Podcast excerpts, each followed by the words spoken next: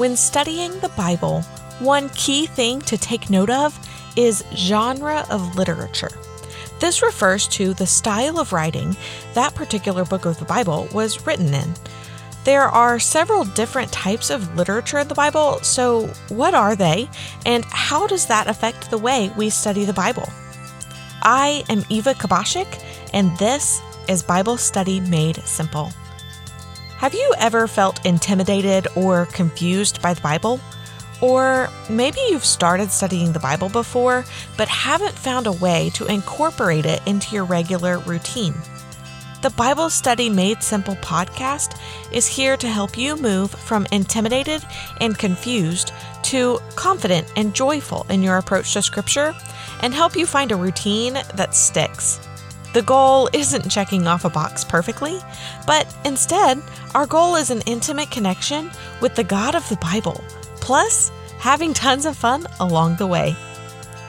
If you have been following along the last few episodes of Bible Study Made Simple, then you've heard me talk about genre of literature.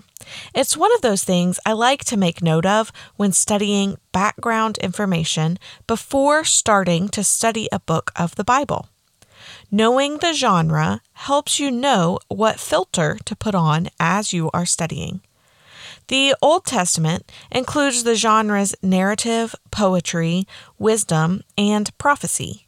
The New Testament contains gospels, letters, and apocalyptic writings.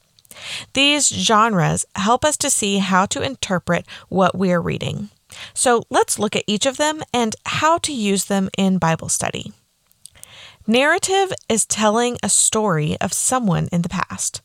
We cannot take narrative as something actionable or something to do because it's simply descriptive of what happened in the past.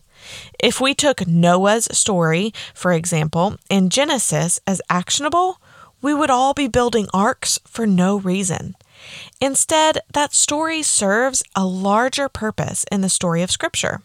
And that purpose is to show that God will protect His people and that He values faith in Himself.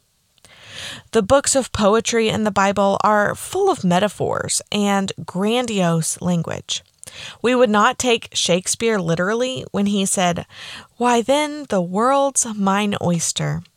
We know that the world is in fact not an oyster, but it is a metaphor to help describe that the character could accomplish anything he set his mind to. This is similar to the poetry of the Bible. It's not always literal, but there is a point that the author is trying to get across as we read. Poetry appeals to our emotions, and through that, we can see that God cares about the fullness of our person and not just head knowledge. Hebrew poetry in the Old Testament is super neat because we see the styles of the phrases. Usually, the first line agrees with the second line. It's like they use this two-line poetry to hammer home a point. Look for that parallelism as you're reading the books of poetry. And the wisdom books are similar to the poetry books in that you cannot take them one hundred percent literally. Often people will count on the books of wisdom as promises, but instead they are just books of just that, wisdom.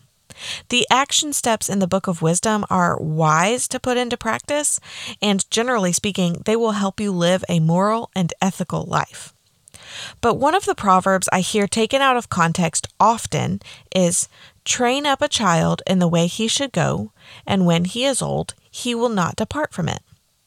There are plenty of parents who have indeed trained up their children in a way that honors God, but their children simply made choices of their own and did not continue to follow God. So as we read wisdom, we should take the practices to heart and do our best to live by them, but the result is never guaranteed. The last genre found in the Old Testament is prophecy books. These books are written by prophets and can often be in the format of poetry as well.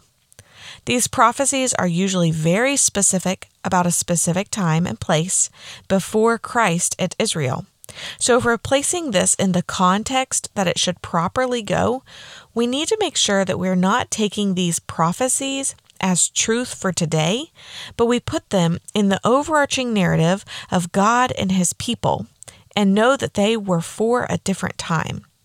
Our goal when reading these books should be to understand what they meant for the original audience of God's chosen people. Now, as we move into the New Testament genres, you're most likely familiar with the first one, the Gospels. Gospels are like narratives because they're telling a story, but it's a very directed story. Each of these books was written by a believer in Christ Jesus as the Son of God. They proclaim the good news that Jesus came to die for us.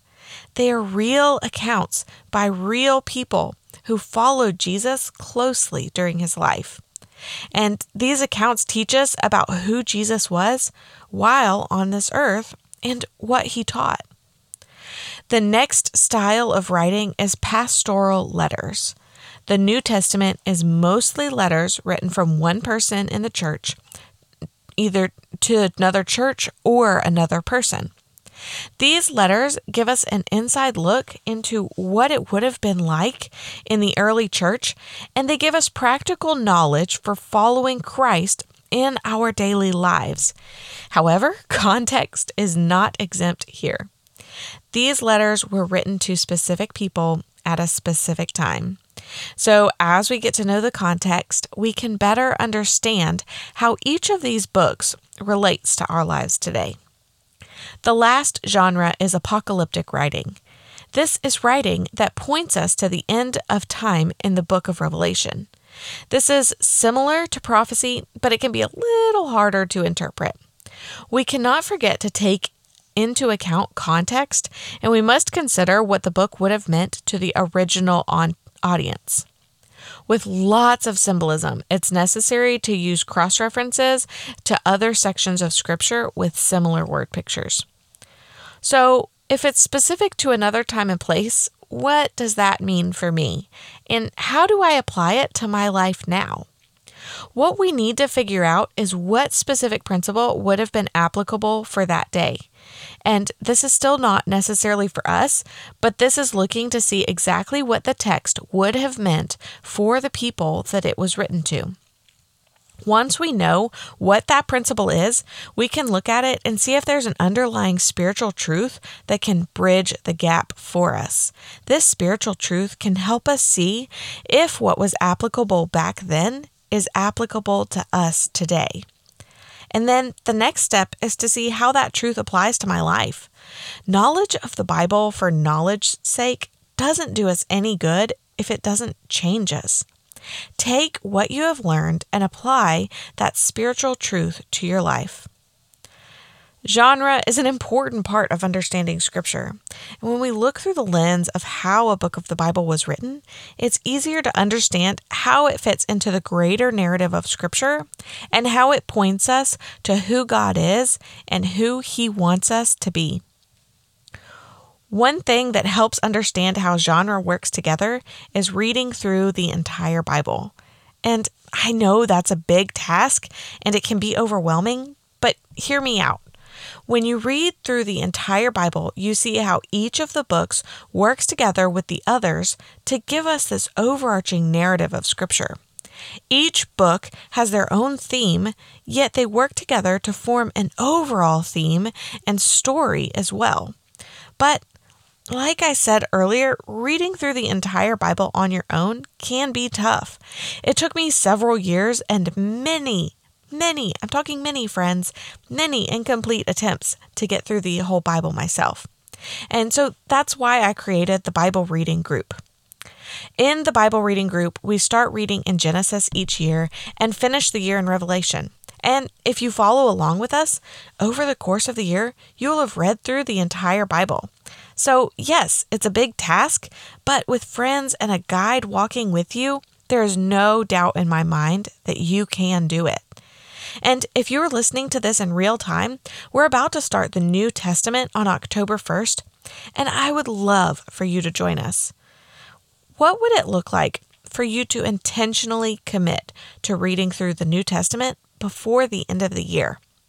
I've seen God work powerfully through a commitment to reading His Word, and I would love to see Him do that in your life. If you're interested, you can go to the link in the show notes, and I even have a free Bible reading plan through the Gospels in the show notes for you too. Go down there and check it out. So, how can you start to utilize genre in your Bible study time this week? I challenge you to look up the genre of the book you're studying and note how that affects the, the way that you're studying. You might be surprised at how this one simple thing can change the way you look at all of the books of the Bible. And here is a prayer for you as you're learning and discovering genre in your Bible study. Father, I am so grateful for the depth of your word.